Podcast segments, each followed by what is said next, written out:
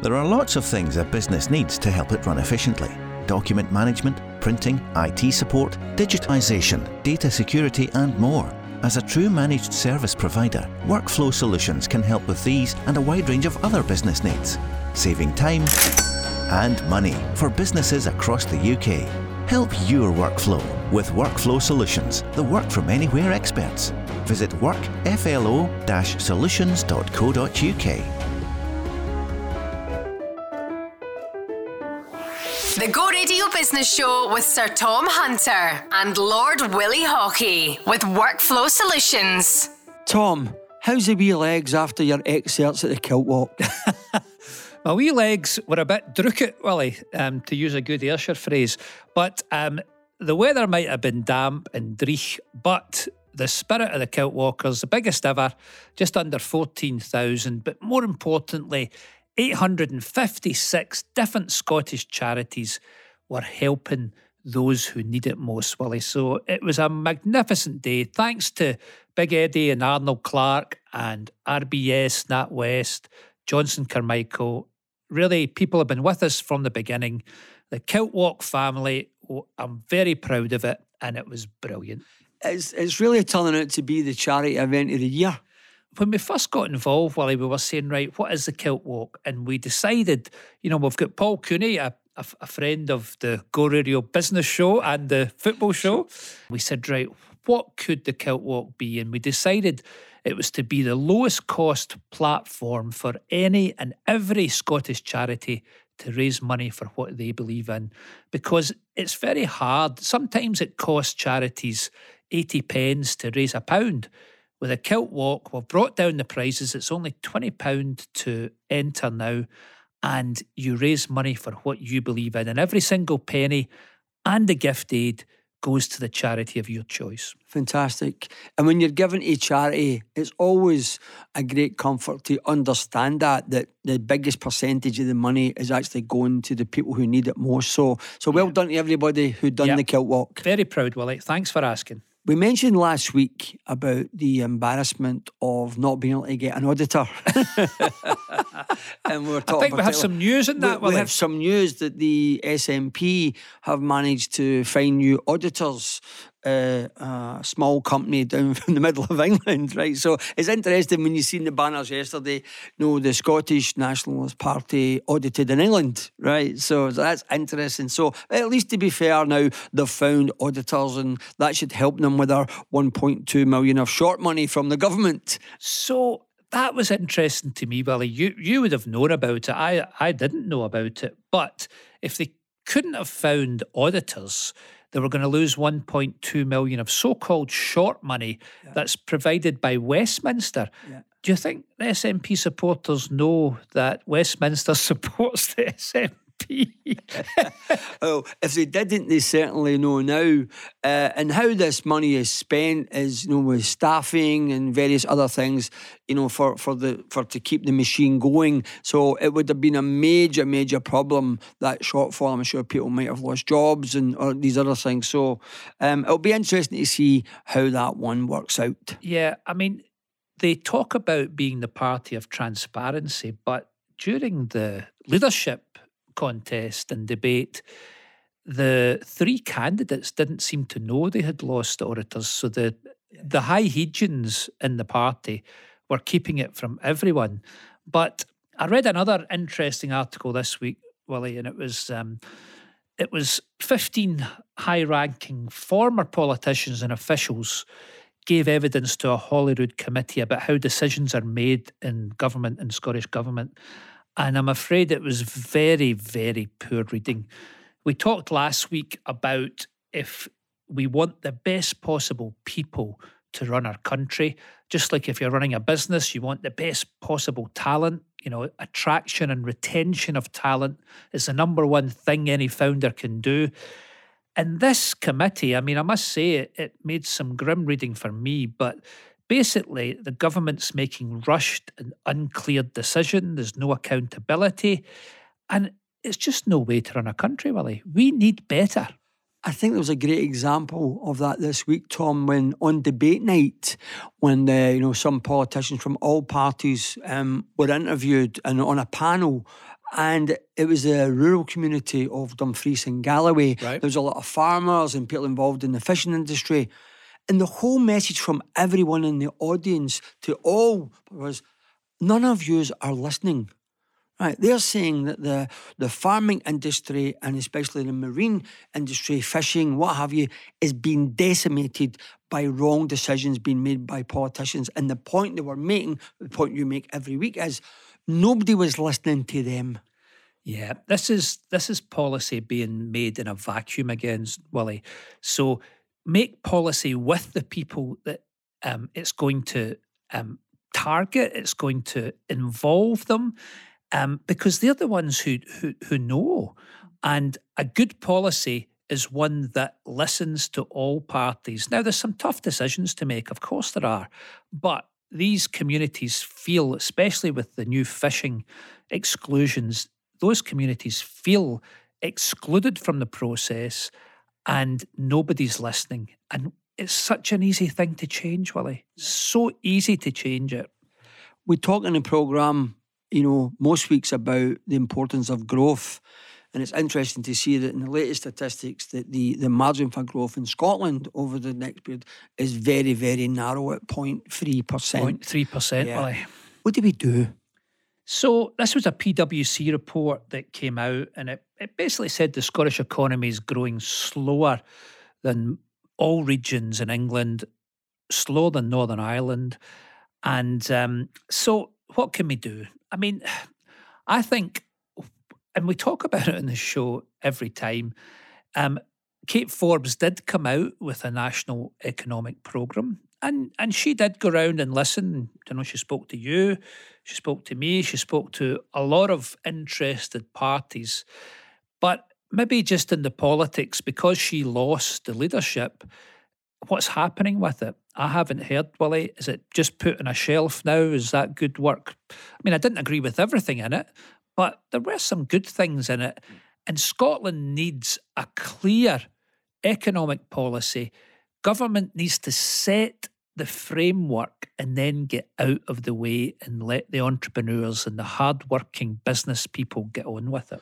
Well, I think at that time when we were involved in the conversation with Kate, we both pointed out that the two most important um, elements to delivering the 10 year growth plan was getting the two right people to hold the two key positions. And it's fair to say that since they've installed what they were calling then the entrepreneur in chief, I think the lad's name's Greg Irwin, we've never heard from him. We've never heard a peep in the papers. We've never heard about the 10 year plan. So I just wonder, you know, Yeah. with, with Kate moving out of her position, is is there any, you know, is there an urgency in the new First Minister's part to make sure that that's on track? It doesn't look like it. Well, we've got Mark Logan, who's the entrepreneur for Scotland. He's coming to judge at the Scottish Edge, Willie. Yeah. So I'll get a chance maybe to ask him, maybe invite him on the show if you're Yeah. okay with that. Yeah. And um, and we'll hear from him because he is champion. Um, his role is to champion entrepreneurs in Scotland and have a voice round the table. Yeah. So let's see if he has. Yeah. Um, there's a new sheriff in town Yeah. let's see what's happening because 0.3% will not achieve the civil society, the health service, the education service that we'd really want in Scotland. Well, you're right. We mentioned last week, and there's been more PR about it this week, the new head of the SNIB Bank. So we'd like to see the, the people from the 10 year growth plan, that's the chief exec, and Mark, who's delivering on behalf of entrepreneurs, we'd like to see that they were connected, right? And that they were also listening to business and, and where, we, where we can get our best bang for our buck and spending the money allegedly that SNIB has got to spend. So this later this week, I've got um, a Scale Up Scotland 2.0 down at Blair Estate, and Willie Watt is coming to it. He's the chairman of, of. Yeah. So let's let's ask him, and I will report back next week to the Go Radio Business Show. I look forward to that. Let's talk about bit local and business. Lloyd's Uh huh. have just announced fantastic profits, 2.3 billion since January. Since January, Willie. That's even more than City. what a turnaround. What a turnaround from, from 2008. Well, I mean, Lloyd's took over HBOS, which was struggling at that point. But um, I think a lot of the UK banks are doing fine. But if you look across the pond, Willie, the, news is not that good. Um, First Republic Bank, which these are maybe banks that Scottish businesses haven't heard of, and, and why would you? But it was the 14th biggest bank in America, and JP Morgan had to save it last week. And a new bank, we all know Silicon Valley Bank went as well, and HSBC came in for it. But there's another one called PacWest, and it, its shares were down 50% on Wednesday of last week. So, and I was reading that three of the four biggest bank failures in the US ever have all happened in the past two months. Yeah. So, is this something to worry about, Willie? I definitely think so. I, I think that governments, to be fair to them, have, have reacted very, very quickly so that we didn't have a 2007, 2008, you know, repeat. There's no doubt that the things that have happened with the, with these so-called rescues of J.P. Morgan and by you know um, the Credit Suisse situation with UBS, there's no doubt that they had to step in ASAP, or we were going to get a run on the banks. Yeah, but, but it's interesting going back to the Lloyd's thing. It's just a shame that part of the report is that they, they have managed to increase their net profits by about 800 million in the same period last year because of the interest rate hikes. Yeah, so interest rate hikes, Willie, the, the Fed, again, across the pond, um, went up. It's, it's quite interesting that they never give a precise figure for their interest rate, Willie. It's between five and five and a quarter percent. But that's the highest since 2007. Any read through to the UK? What do you think?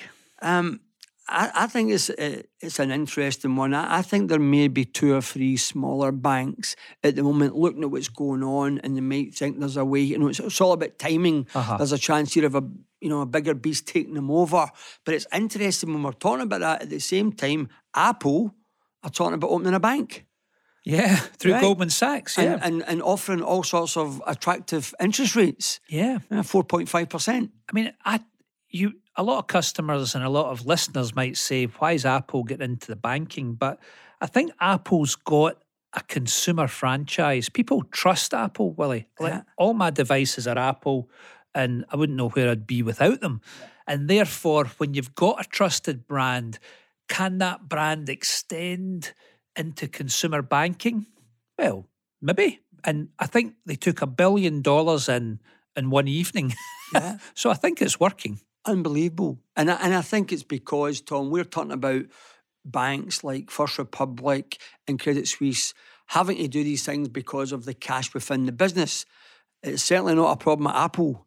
Right, the problem is they don't know what to do with their cash. They don't know what to do with their cash. Right, they don't know. So here's a. This will be interesting, Tom, but to see how this goes, especially to open up the bank, starting off by that promise of of um, such a lucrative return on your money. Yeah, so interesting. So an, another wee thing, Willie, to talk about this week is energy security. So again, the STUC, so the unions, have come out and criticised the Scottish Government about not taking on nuclear. And Westminster has described the SNP and the Greens have as having a Luddite mentality a Luddite mentality. For, for me, um, it has to be part of the mix of what we need in the short term. And I mean short term, the next 25 years, right? We will not find the green energy that we would all love to have tomorrow, but unfortunately, it, we, nuclear will be part of the mix for the next 25 years. Yeah, we've only got one nuclear plant left in Scotland up in Torness, and yeah. the SNP are going to close it. But there was some good news, Willie. Um, up at Ardersier up, up Inverness Way, which was a port which took advantage of the North Sea boom, but then it was closed about 20 years ago. But an American firm, Quantum Energy Partners, has came in with 300 million and they're going to use it as the leading European hub for offshore renewable energy. So we talked about how does Scotland benefit from the selling off of these licenses? Yeah. Well, here's an American company, and they're actually saying they're actually saying that they're taking a hundred year view. I haven't saw many private equity firms taking a hundred year view, but good on them. They are putting their money where their mouth is. They're getting Ardersier working again, and they have got ambitions to make it the leading, leading European hub. We have been talking about it for weeks and weeks, and here is a perfect blueprint for what we're talking about is is is available there. We are a big, big attraction for this sector, and well done and good luck to them. And we will watch this with interest. Great. Right, but more the merrier. The more the merrier, Willie. We need some more, definitely. What about this week to see, Thomas? Will interest you.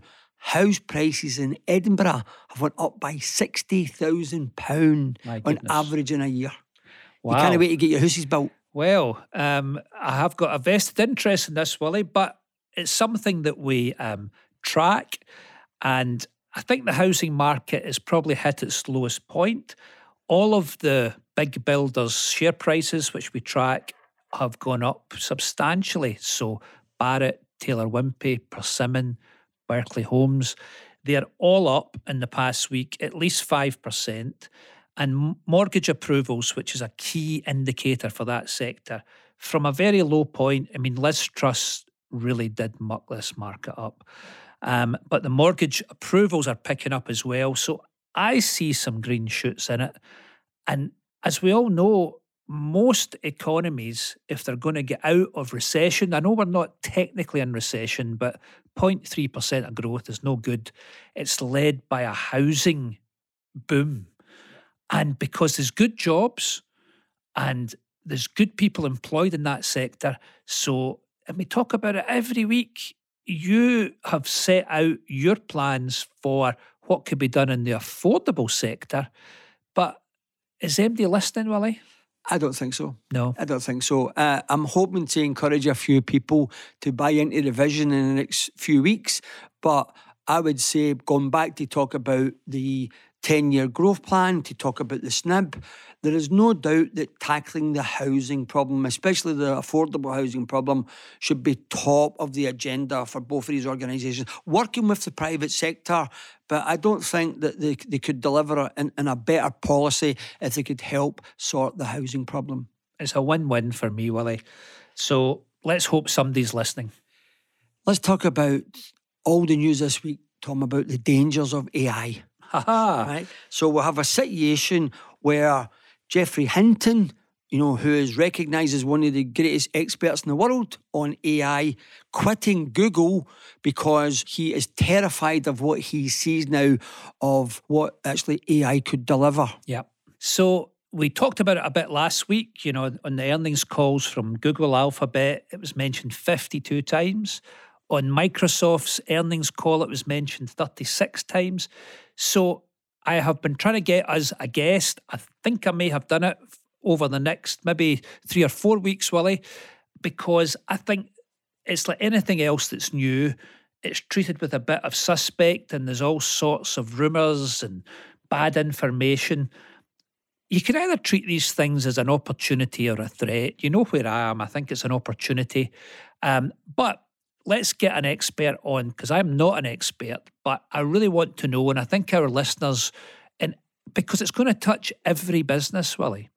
It's either going to be a threat or an opportunity, and every business owner, every entrepreneur out there has got to get their head around what it means for their business.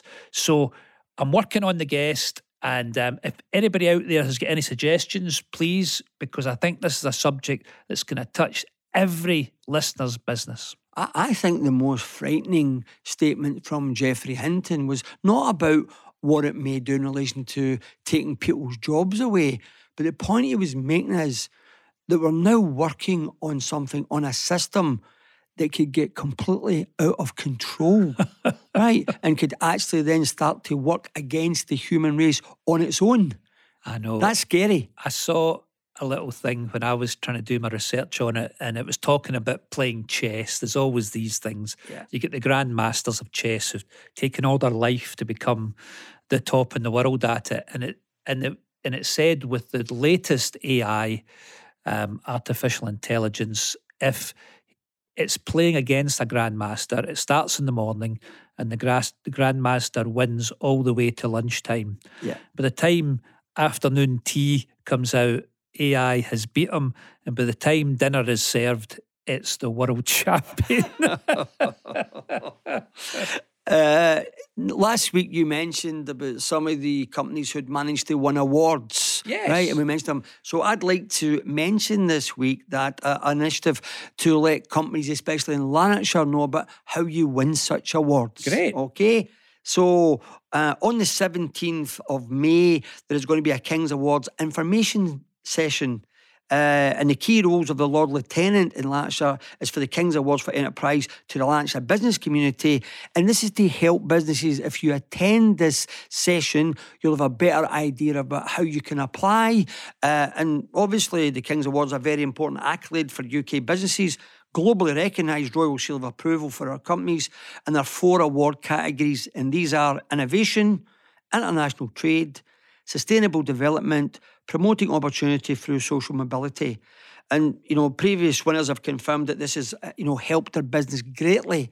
So I'm encouraging all businesses in Lanarkshire, North and South, if you'd like to find out more, if you take a wee note, if you if you email the Lord.Lieutenant at Northlan, that's L-E-N gov.uk. You'll get more and more information, but I would encourage all the businesses there to take part and go and find out how you can win an award. Brilliant, because it's a great thing to have on your letterhead and your marketing, Willie. Great talking point for a business. Well, I, I know Terry Curry, who chairs the Lanarkshire um, Lieutenancy Business Group. Great guy, worked hard in the community for many, many years to help businesses, and I'm sure that he'll be delighted to help you apply. And can I just finish off this segment, Willie, by congratulating yourself and your good lady? Because by the time this comes out, it will be noted that um, Willie has got a papal knighthood from His Holiness the Pope. Thank you, and Tom. Lady Susan has, in her own right, is going to become a papal dame. This is an amazing thing for you two and your family and Scotland is very proud of you. Thank you so much. We were surprised, thrilled, and honoured to to find out this news this week. But thank you. Brilliant. Coming next, Hunter and Haughey chat to Mark Hunter, retired president and CEO of Molson Coors Brewing Company. The Go Radio Business Show with Workflow Solutions, part of the Scottish Procurement Framework for Managed Print Solutions, available to all public sector bodies and charities. There are lots of things a business needs to help it run efficiently document management, printing, IT support, digitisation, data security, and more. As a true managed service provider, Workflow Solutions can help with these and a wide range of other business needs, saving time and money for businesses across the UK. Help your workflow with Workflow Solutions, the work from anywhere experts. Visit workflo-solutions.co.uk. The Go Radio Business Show with Hunter and Haughey. This week's special guest is Mark Hunter, retired president and CEO of Molson Coors Brewing Company. Mark was awarded an honorary doctorate in business administration from the University of Strathclyde in Glasgow, Scotland. Tom, fantastic guest this week. I can't wait, Willie. Mark Hunter. Mark, I've known for many, many years. He was the best marketing guy ever to come out of Scotland. What a story. What a story. And I can't wait. And from reading the notes, Mark, um, we seem to be in at university together, although I didn't really go that much, so I don't I don't quite remember. yeah, we were there, I think 79 to 83. Wow. And, and to this day, my wife sometimes mentions that she maybe got involved with the wrong hunter. But it was, I think she got involved with the right hunter. Don't Uh, you worry tell her about from me, definitely, Mark. She got right with the right hunter. So, Mark, great to have you. Tell the listeners a wee bit about the early days, what you started doing with Tennent's, and obviously the, the career you've had thereafter. And we'll jump in and ask you a few questions. Sure, sure. So I grew up in the west of Scotland, out in Bridge of Weir. So St Mirren's my team before anybody asks. Okay. uh, and actually, I wanted to be a professional footballer, and I played for St Mirren Boys Club. And one of my great accolades is that Fergie told me I'm not good enough to be a professional footballer because he was there as a manager at the Oh. time. But many years later, in his autobiography, he did write at the front of it, "So pleased you got yourself a proper job." um, so went went to university, came out in '83, and at that time it was really difficult to get a job. Uh, I was pounding the streets. I was going to be a photocopier salesman. I would have taken anything to get a job and uh, joined a card company, greeting card company called Hallmark Cards. Oh, yeah, I know it. Yeah, uh, great training, very, very good company to work for. I was there for a few years and then I got into the booze business. Uh, joined Bulmers, the cider company, and then joined Tennent's in uh, the late 80s. So this was on the marketing side, Mark. So no, I spent the first six years in sales. Sales, right, And then when I joined Tennent's, I moved into what was called a trade marketing role.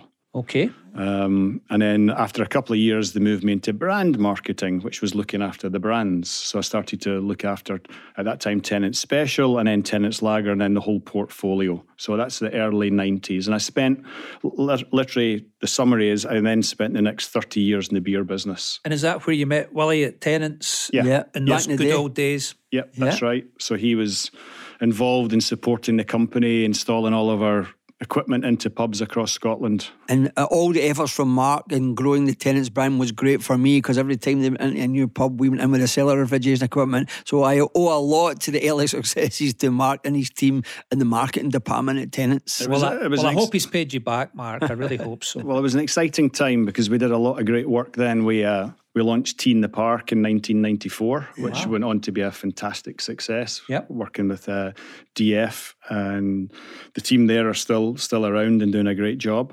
Um, lots of great marketing initiatives at the time. It kind of really freshened up what is an, an institution in Scotland in terms of the Big Red T. Mark, did you launch the Tennent Sixes? No, that was before my Yeah. time, but I did take the Tennent's girls off the cans. Yeah. ah, Great move. So, so I th- uh, we did a lot of research at the time, and it was very clear that they were well past their sell-by date uh, as we came into the nineties. So, so Mark, just talk about going from sales to marketing. Was that a natural progressing progression for yourself? Was it something that you felt "Ah, I really want to get into marketing, or was it just one of these things that happened? Uh, well, my degree had been in business and marketing, Right. and if you looked at any of the the graduate programs, they always put you into sales for a couple of years before you went into the marketing department. So I just got a sales job and did it for six years. And I would recommend anybody who's interested in building brands get close to your customers. Uh, it's the best education you'll ever get. And particularly when you then get into marketing, because when you stand up and present, you got to think about your consumers, you've got to think about the retailers, you've got to think about the sales force, and you've got to motivate all of those stakeholders. And having had that experience at the front end of the business has been invaluable for me. Right. So your story is quite remarkable. So you go from Tennent's and then you go on at the tender age of 34 to be on the main board of Bass, Bass Brewers, which is a vast company. How, how does that happen? Uh, hard work and a bit of luck. right. Okay. And um, I, I mean, I never had a grand plan. So every time I, I was given an assignment, it was okay. I'll, I'll give it the best I can at this point, and, and opportunities will open up. Uh, and uh, we had a, a good few years with the Tennent's brand where we really got things turned round. Moved down to run the Carling brand in, in England and Wales. That was successful for a couple of years, and I was asked to step up and take on the you know the marketing director role at the time. wow. Yeah. Quite a thing, Mark, at that age. Yeah, uh, yeah it was. I, I do remember the chief exec at the time called me into his office and he said, just to let you know, our marketing director, a guy called Seamus McBride, is leaving. He said, I'd like you to step into uh, his role. I'm kind of, okay, I'm taken aback. He says, I've actually got a, an offer f- letter. Do you want to take it home and read it or sign it? I said, I'll sign it. and my hand was shaking so much I couldn't actually write my signature. Uh, I didn't even read what was on it. I just signed it. Uh, So, so what did you learn in sales that helped you in marketing? uh, an ability to really listen and un- understand what people's motivations were. Um, so I think really getting under the skin of the people that you you rely on. Nothing happens until you create some magic. out in the marketplace, uh-huh. and and that's where consumers, your drinkers, and your retailers are you know connected. So really understanding what's working and what's not working. L- Let me tell you a story about how good a job that Mark done back in those days. Right. In the mid 90s, we were getting a bit of a reputation for supplying to the licensed trade, mostly due to, to Tennent's. And we were asked by Budweiser when they had made the initial foray into try to do draft in Yeah. pubs. It'd all been bottled, but they decided. So Budweiser came to us and said, You guys do a lot of stuff for the brewers in Scotland. Will you be our um, distributor and engineering company for to install the draft? And uh, I'll never forget this. So we were invited to come to a Budweiser sales meeting, right? And it was in, down in England. And they brought on all the guys for the States. It was a, it was a global sales conference of their sales team. And Mark was kind of going right ahead with the Tennent stuff at, at that time. They were, you know, they were kind of knocking everybody out the park. And they brought up the, the, the sales director, global sales director of Budweiser, put up a map of the world, right? And they'd everywhere. They, uh, he he actually said in the presentation, Mark, I hate using this word, but there is places actually where we've got saturation. And there was a wee dot. He said, but see this place here, right? In the west of Scotland, don't go near there. don't waste your time trying to get sales because this company here, TCB, right, as he called them, he says, the marketing here, what they've got here is they've got the place sewn up. You will not, you will not get into that market. So don't waste your time. So Exactly. there's a great compliment, I Mark. haven't, From I haven't heard that. So. there you go. That's true. Wow. Yeah, in London, So TCB Tennent Caledonian, Caledonian Brewers. Yeah, right? yeah. Okay, owned by then by Bass. right. Okay, and then so what's happening? You're you're working there, but then this change at, at Yeah, in there, the business. Yeah, there was a ton of change in the brewing industry, and uh, Bass Brewers was put up for sale Right. because Bass Brewers sat alongside Bass Pubs and Holiday Inns and Intercontinental Hotels and a, a, was a huge coral, company, yeah. a big, big conglomerate of businesses. Brewing division got put up for sale. Cut, to cut a long story short, most of Bass Brewers was sold to Coors of the US. Coors. Right. Yeah, Okay. who are based in Denver, Colorado. They've been around since 1873. Wow. uh, so and still the family's still involved. So really? so it was we were still pretty much the same company in the UK, but we had a new flag flying in the car park. so you you went with that business, Yeah, I went with that business. and how? What's it like transitioning to a new owner? How does that all work? Uh, well, the, I think one of the big lessons is that when you bring cultures together, that's that's the trickiest thing. So the business was still pretty much the same business, but then you've got a US culture and a UK culture. There was some real differences. I remember the first sales conference we went to. The guy who ran Coors was a guy called Leo Kiely, a, a, fantastic gentleman. He'd worked for PepsiCo and he'd been at Coors. And uh, the guys from Bass, we were there in our shirts and ties, and we were all quite kind of straight laced. And he walked on in his sweater and stood in front, stood in the middle of the stage, and he just looked around. and He said, "Yo, baby, it's good to be here." and we all thought, "Oh, something, ha- something's happening around here." And he, and you know, he was much more informal, much more casual. Uh, So it took a while for us to kind of uh, get with that kind of vibe, as it were. Yeah. Uh, but over over time, uh, I, I think the business evolved really positively because of that involvement from Coors, Yeah. and they were they were really focused on brand building at the time, very people centric as well. Uh, so it was it was you know another part of you know learning to be a stronger leader. Ta- talking about brand building, let me tell you a wee interesting fact about Bass. The red triangle from Bass, which was their trademark, was the very first symbol ever patented in Britain. Yeah, yeah first trademark. First yeah. trademark. Wow. Yeah. There you go, the red triangle. I did not know that. Interesting fact. You learn something in the Go Radio Business Show every week. So this journey is now heating up. Yep. You're yep. now the boss there. You're now given more um, authority. So tell us about the next step Yeah, in the so if you, uh, three years later, Coors of the US and Molson of Canada merged. right. To form what is the company that now exists called Molson Coors. Right. So I was asked if I would move to Canada with my family to be what was called Chief Commercial Officer. So I was running sales and marketing For the combined. for the combined business in Canada. Wow. So I went over there. Big step. Oh, It was a big step, and I, I do remember flying to Toronto by myself because my family were coming out a few weeks later. I thought I've got a single ticket here, you know. So I, I do hope this works.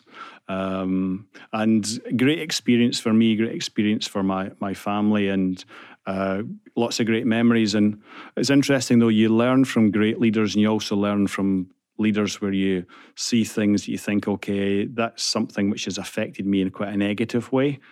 And I'll be on my guard for that. So the guy I went to work for took me for dinner and he said, uh, just to let you know, this idea of a chief commercial officer, it wasn't my idea.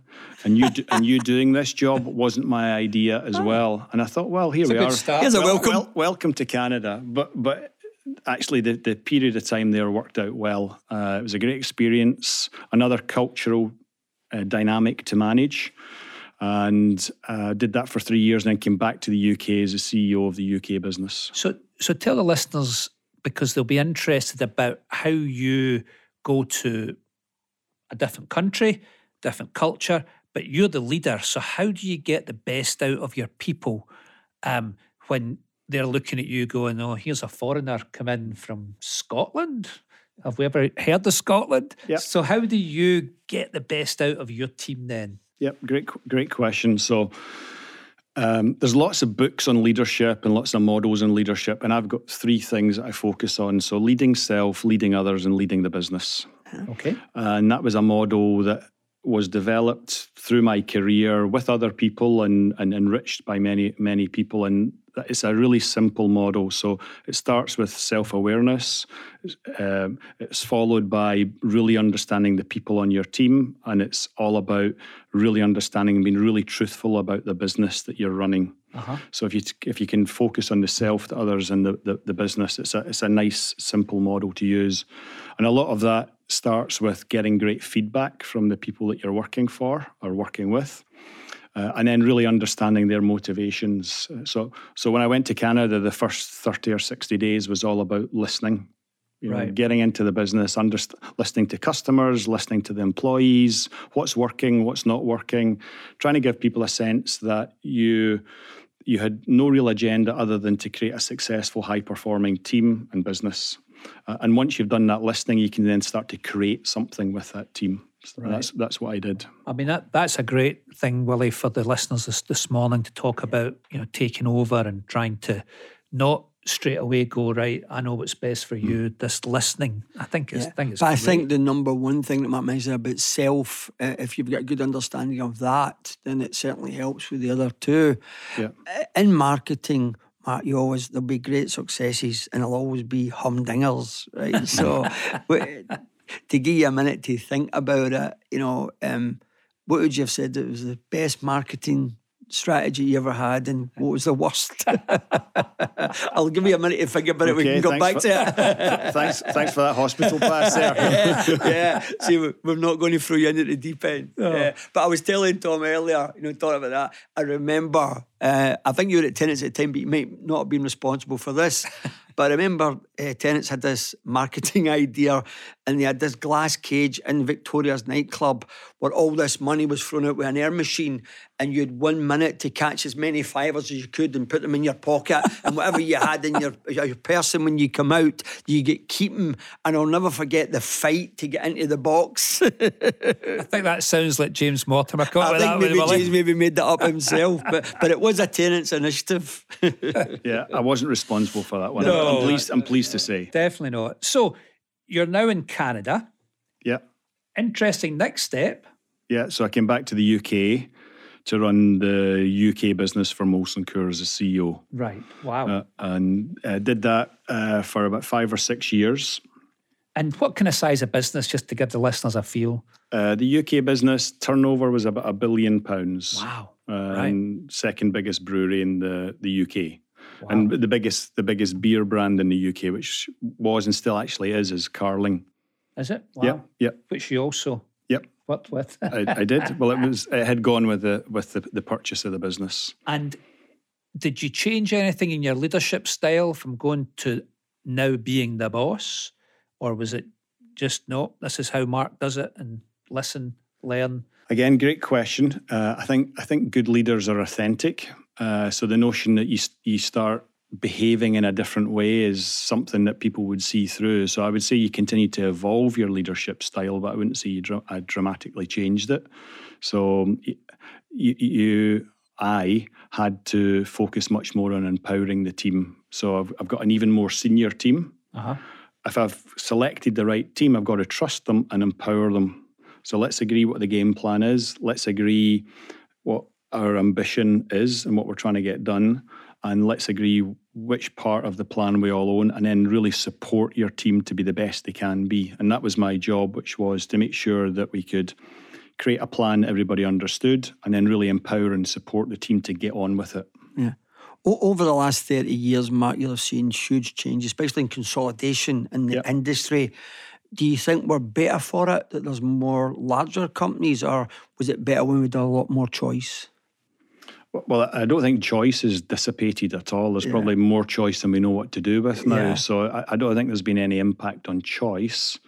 And look, th- there's there's pluses and minuses with larger businesses. You get the economies of scale, etc., yeah. etc. Yeah. So I, I, don't think you can say it's good or bad. I think there are some great large businesses and there are some poorer large businesses. There's some great small businesses and there's some poor small businesses. So I think it's too difficult to generalise, to be honest. Yeah, yeah. So so talking about scale. Um, because you've gone from being the salesman, you're now responsible for a billion pounds of turnover. So you're obviously not daunted mm. with the numbers.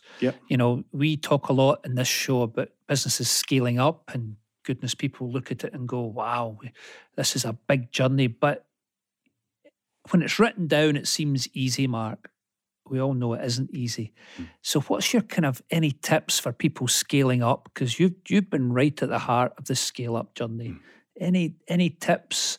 What went right? What went wrong? What did you learn? Uh, probably two or three things. Be very clear about what makes your business distinctive. What, what, why, why do you have a right to compete and be successful? And if, if you can't articulate that, you've got a ch- you've got a problem. Right. Uh, the second thing is um, building a great team around you. And if I look back in my career, believing that I could coach people to greatness at times was probably a, a failure on my part. A failure? Yeah. So mm. there are some people that you just you realize aren't going to get there and and you, you you give them another 6 months or another 6 months when you should really have had the the difficult conversation yeah. And that's happened two or three times. There's a yeah. great phrase from Sir Alex as well, which I used when, when we took over a business and said, um, I don't know what we're going to do without you, but we're going to give it a go. uh, so, so, so, building the right team, uh, and be be having a healthy dissatisfaction with how they're performing. Right. And then the third thing is managing the cash in the business. Wow. And managing the balance sheet. A lot of people talk about profit, but it's the cash which is magical in any business. Indeed so your working capital, making sure you're all over that because if you've got the cash, then you can make things happen. And if you don't, then you're always on the back foot. Yeah. So th- those are things I would offer up as kind of observations through my time. And obviously from the UK, I then went to run a Euro- the European business and then ended up across in the States, which was a, an even bigger business at so, that time. So what kind of size did you end up running?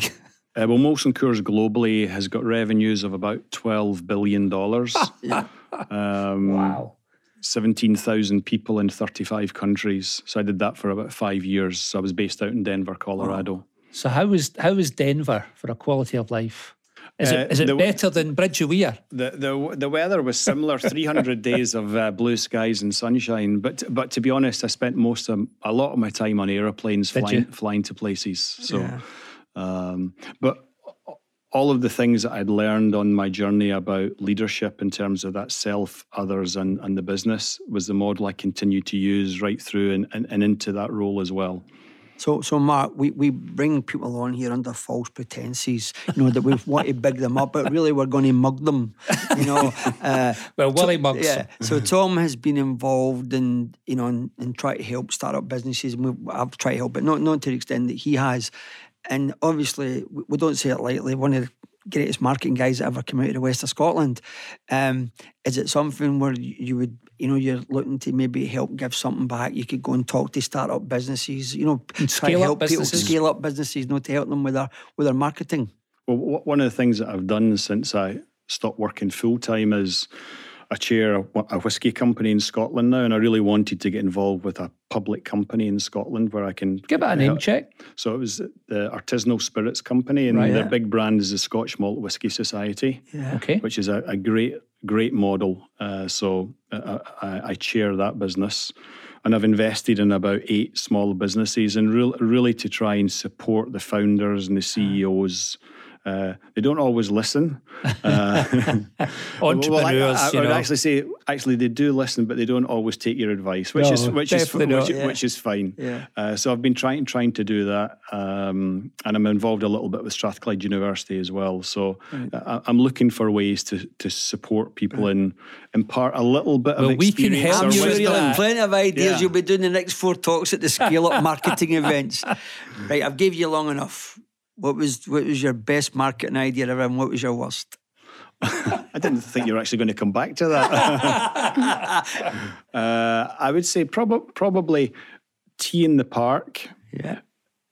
in the middle of a whole kind of renovation of the Tennent's brand was the thing that just really cut through. Right. Um, what was the worst? Taking the Tennent's girls off the cans. no, no, no. There's been a couple of innovations that I thought were really going to fly and didn't really make it very far. So, but I won't go into the detail of those. But then everybody's got a few of those in there, as the Americans would say, in the locker room. So, So you're, you're back living in Scotland now. back Mark? in the UK, back in the UK. yeah. And um, so, what? Because you're still a young man, you know, we're of Thank you. We're, we're of similar ages, and um, so what made you say, right, okay, I am now. We're running this huge business based out of the states, but I'm I'm actually had enough. Is that something you want to share? Uh, yeah, I'm happy to share. I mean, two things. Uh, the year after I got married, so 1986, my father was killed in a car accident Oh, in his early 50s. And I thought that was at a time he was just starting to, you could see, enjoy life and do things he hadn't done before. uh-huh. And that really hit me hard at the time. And I thought, I, I don't want to work just for the sake of work. And I'll work for as long as I need to work before I can then, you know, move into a different phase of my life. right. So I'd always thought kind of mid 50s, late 50s would make sense. And then I got a bit of an elbow in the ribs when I was in Denver because I got diagnosed with thyroid cancer. Ah, And I thought, okay, someone's maybe just tapped me on the shoulder here and said, you know, you're you're working 24/7 and you'd promised yourself that you you didn't want to work work forever.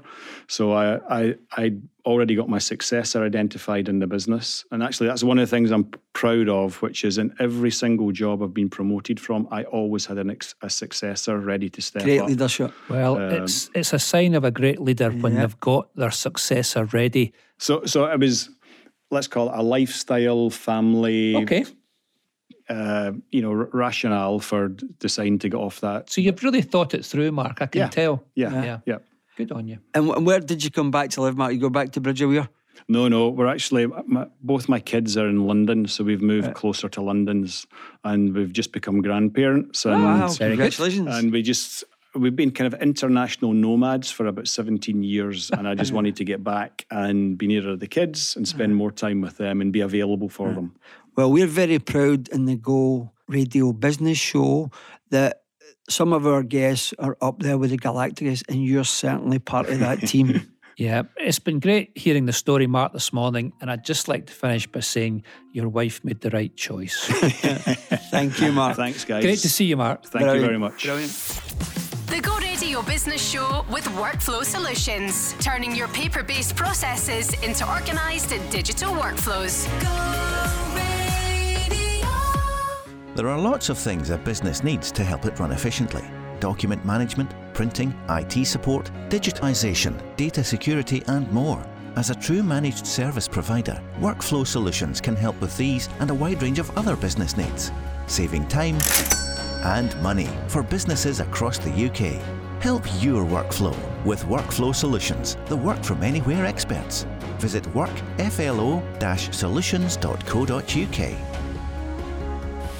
The board you can't afford. This is the Go Radio Business Show with Hunter and Haughey. Our guest this morning on the board you can't afford is Paul Harkins. Paul, welcome to the show. Thanks for having me on.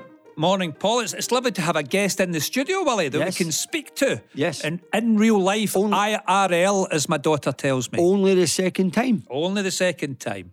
Paul, would you like to tell listeners a wee bit about you, the business, and whatever your question is? Yes, so we're an IT solutions provider. We we work with businesses actually across Europe. Um, we've grown the business from kind of traditional hardware, moving into kind of services uh, provision. So we're up to 35 staff at the moment. Great. Um, What's the name of your business, Paul? Aspen Solutions. Give it a plug. And where are you based? We're based. We've got a sales office in Glasgow. and We've got the headquarters out in Cumbernauld. Okay. So, what's your question for the board? The question is, we've grown the business. Well, I've been involved in business now for ten years. A family business originally, so um, we've grown it up to ten million turnover. Um, 10 million? Yeah, ten million. Wow. Um, we've got a bit of turnover in Ireland, a bit of turnover in the UK, and what we're finding is that I've got a couple of key individuals who are really taking projects and really driving through the business on behalf of the customers. Um, as we get that, as we want to scale, I've got ambitions to scale the business, um, probably triple over the next five years. I'm just wondering if you guys have had that experience of getting extra staff to take more responsibility on the tasks, so it's not down just those key individuals. So it's almost like how you attack, attract, retain, um, and, and almost like kind of get the right staff in the business. Yeah. Well, I've had many experiences of this, and uh, that sounds like a, a good business, good small business, um, and very ambitious to to to grow. You know, to three times the size in five years. And for me, away back in the day, this was a big, big question as well. Where you know we were started off as a six million pound business, and overnight we were having a quantum. You know, we went to a thirty million business. It's Probably the same growing pains, nice growing pains that you're going through as well. And there is no doubt that you will see people and you will spot talent. That's what will make you a good leader in your business, that you see that. It's the number one thing that you'll ever do well, uh, that you've got to do well in your business. So, what you want to do is maybe increase the scope of what they do now and maybe give them a wee bit more. And then take them out of their comfort zone. You know, like for instance, you know, that you, if you're going to grow in personnel, that if you're a really good sales guy, that maybe you get a wee bit better understanding of HR, mm-hmm. not a better understanding of the IT. Try and look at it as if that you were trying to groom them, maybe to do what you do, right? And that's what I've done. And what I've managed to do of that is, Paul, I've been lucky over the last 20 years as we have grown across the globe. The, the reason for our successes in America and Asia and Australia is that it was people who grew up in the business in Glasgow who we managed to send there and they're now the CEOs there. Mm-hmm. So just like you're having to, this question for you is now, for me it was 20 odd years ago. And I've been very, very fortunate. I think I've had to pick probably five or six people and I think only maybe in one or two occasions that it didn't work out. Right. But what I would say to you about that is we touched on it last week, is that if you do get it wrong by stretching someone, don't think that's a failure. Put them back to what they were really good at doing. Yeah. Some people make that mistake of, oh no, it didn't work, they need to go. I've never done that. No one's ever left the business. So my advice would be is to give them a wee bit more to do and then you can trust them even more and more and get them to le- learn more about the business. Okay.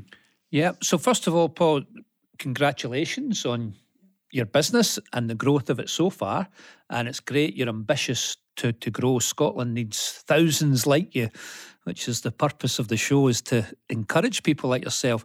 Well, he's dead right that as a founder, as the leader of your business, the most important job you need to do is to be a talent spotter. And I always remember there's a brilliant book by Michael Dell, who you'll know who Michael Dell is. And um, Michael Dell talks about growing his business. And my God, did he grow his business? I mean, exponentially. But I think it was up until his business was about 1,500 people, he still interviewed every person because he said that was the key to his success was his people and therefore as the leader of that business i want to make sure i'm getting the right people in here so it's it's something we don't talk about that often but i think Willie's put it great the talent spotter you need to be out and about one selling your business it's a great place to work and then seeing the talent that's out and about your talent spotting, you're saying, Would you like to come to my business? And then creating an environment in which talent can really flourish. Now, that's a hard job, but that's a great job to have. Yeah. And but The other thing I would say is if you don't feel you've got that, that's okay. Find somebody who does and bring them in with you. Yeah. Yeah, that's key. That if you very quickly realise that maybe someone will not be able to carry out the, the, the task that you're looking for, is to then say that you have to make that decision. You've got to bring someone in. But what I should have also added is also is maybe add to their their education and their qualifications. You know, look at an MBA and whatever plan that you have, you know, for them in the business. Another thing I would say is if they're not on the board, if they're just part of the senior management team, get them closer to you. You know, have a lot of wee cups of tea, you know, run the table and talk about things that they might not know about the business. Get them the more information you can give them about the business, the more that you'll get back for them. Perfect. Hope that helps. No, very much appreciated. Thanks for having me on, guys. Yeah, So- thank you for coming on. keep in touch with the show. We're looking forward to hearing about your success. So come back on and tell us how many people you've employed Yeah. and paying their taxes, Willie, and helping Scotland flourish. We'll hopefully be talking about in the show in five years' time about Aspen Solutions International. It now turns over 30 million, employing 150 people. Brilliant. Good luck, Paul. Thanks, guys. Cheers. The Go Radio Business Show with Workflow Solutions, helping your business with document management, print, and IT solutions. Go